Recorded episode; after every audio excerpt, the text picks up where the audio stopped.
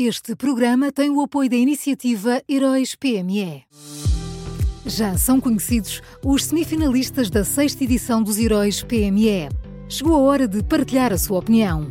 Vote já na sua história favorita em heróispme.pt e ajude a selecionar os finalistas de cada categoria. Tem até ao dia 19 de maio. Esta é uma iniciativa Unit Consulting.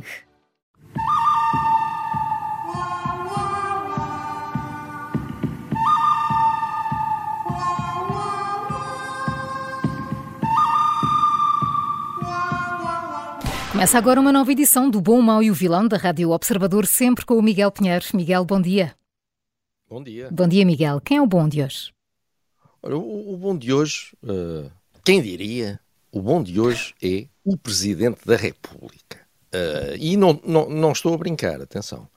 Uh, ontem, Marcelo Rebelo de Sousa publicou uma nota sobre o Dia Internacional para a Erradicação da Pobreza, e nessa nota além de explicar que quase 2 milhões de portugueses são pobres, uh, além de explicar que em Portugal são os mais velhos que correm maior risco de pobreza e exclusão social, e além de explicar que as causas estruturais da pobreza no nosso país se cristalizaram ao longo de anos, para não dizer décadas, além de tudo isto, o Presidente da República deixou ainda referências à ação do governo. Uh, pedindo que se ponha mesmo em marcha a Estratégia Nacional de Combate à Pobreza. O plano foi lançado com a habitual pompa e barulho mediático há 10 meses, mas só ontem, ontem ao fim de 10 meses, precisamente no Dia Internacional para a Erradicação da Pobreza, só ontem é que foi nomeada a coordenadora do plano. Uh, portanto, o governo olhou para o calendário e pensou: bem, daqui a 10 meses vamos ter uma efeméride, portanto, isto pode esperar. Vamos esperar aqui pelo Dia Internacional para a Erradicação da Pobreza, para nomearmos uma coordenadora e até lá, calma, há tempo, não é? Uh, se isto não é pôr a, a, propaganda à frente do país, eu não sei o que será. Uh, mas eu estou a colocar Marcelo no bom, uh, porque finalmente o Presidente falou sobre um tema importante uh, e falou bem, ele às vezes até fala sobre temas importantes, mas fala mal, não é? Uh, e este é um tema tão importante que eu até tenho uma sugestão. Uh, Marcelo Rebelo de Sousa não gosta de sugestões, não gosta de ouvir os outros, acha que sabe tudo, acha que não precisa de ninguém, mas mesmo assim aqui fica a sugestão, pode ser que faça o seu caminho. E a sugestão é, Marcelo Rebelo de Sousa devia transformar a pobreza no grande tema da sua presidência os presidentes não governam, os, os, os presidentes não são oposição, os, os presidentes não têm um programa de ação, mas podem ter preocupações. E esta devia ser a sua grande preocupação. Uh, se quer falar todos os dias, fale todos os dias sobre a pobreza, uh, porque se as coisas continuarem como até agora, Marcelo ficará para a história como o presidente das selfies. Aliás, ele disse há pouco tempo que está convicto de que será apenas um, um rodapé na história, mas eu acho que era muito mais digno se Marcelo ficasse na história como o presidente dos pobres. Ainda vai a tempo, ainda tem tempo na sua presidência para isso, e acho que era um bom caminho. E ficávamos todos mais ricos, não é? Certamente. Ficávamos todos mais ricos, é verdade. E acho que, como presidente, este, este é um ponto onde podia fazer a diferença. Uh, portanto, vamos ver. E Miguel, vais surpreender-nos com a tua escolha para o mal de hoje? Olha, na, nada, não vou surpreender nada. Uh, as pessoas ouvem-me muito a falar disto, uh, uh, mas eu vou continuar porque acho isto um dos grandes escândalos nacionais e, portanto, continuo. O mal é a Soflusa, que assegura, enfim, assegura é maneira de dizer, não é? Mas pronto, assegura o transporte fluvial entre o Barreiro e Lisboa. não sei se se lembram Uh, pelo menos se viverem na margem sul, lembram-se de certeza.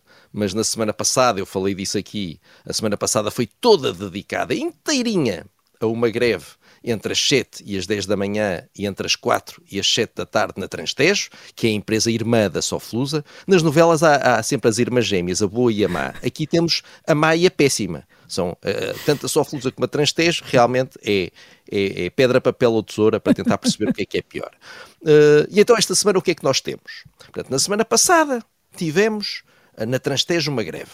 Esta semana o que é que temos na Soflusa? Não temos uma greve, isso seria muito repetitivo, seria falta de imaginação. Portanto, o que temos é uma paralisação devido à realização de um plenário. Na Soflusa e na Transteja é assim. Se não há greve, há plenário. Se não há plenário, há greve.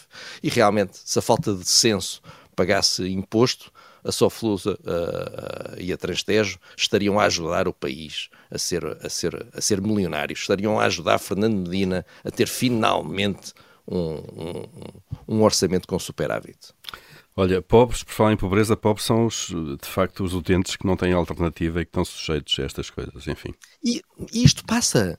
Andamos claro, ninguém, ninguém, anos, anos, e não há um ministro, um governo, uma tutela que resolva isto.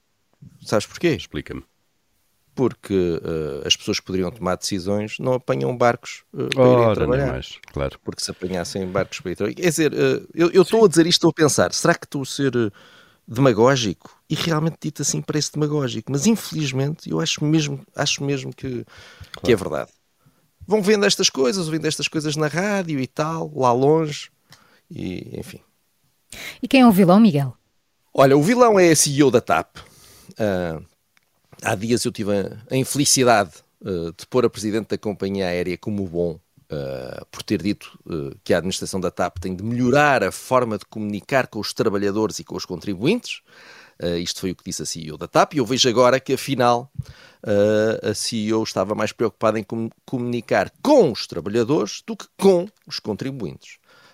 aliás, está tão preocupada em ter uma boa comunicação com os trabalhadores que, segundo a TVI, até contratou uma amiga para diretora do departamento de melhoria contínua e sustentabilidade da transportadora, com um salário de 15 mil euros mensais. Portanto, se temos os amigos como trabalhadores, seguramente vamos conseguir comunicar com eles, não é? Portanto, está resolvida essa parte do, do problema. Uh, a nova diretora da TAP é amiga pessoal da CEO e é também mulher do personal trainer do marido, e não, nunca trabalhou uh, em nenhuma uh, empresa de aviação. Uh, a CEO da TAP diz que não teve nada a ver com a contratação, zero. Aliás, eu estava aqui a dizer que a CEO a tinha contratado, mas não. a empresa é que a contratou, não foi a CEO. A CEO não teve nada a ver com aquilo, mas dá um argumento interessante que nós costumamos, aliás, ouvir quando se fala em incompatibilidades na política.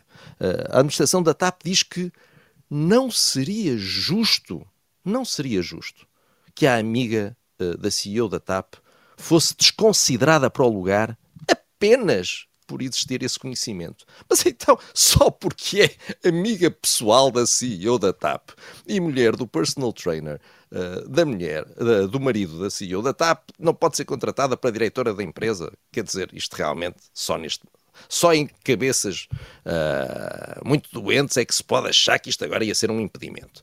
Mas comprova-se, uh, portanto, que também a CEO da TAP não reconheceria um conflito de interesses, mesmo que ele se sentasse ao lado dela num voo Lisboa-Nova York em classe executiva. Nem, nem assim. Vamos, vamos ao, ao, resumo. O bom desta terça-feira é o Presidente da República, o mau a Sofluz, e o vilão de hoje é a CEO da TAP. Foram estas as escolhas do Miguel Pinheiro na Rádio Observador e que também pode ouvir em podcast.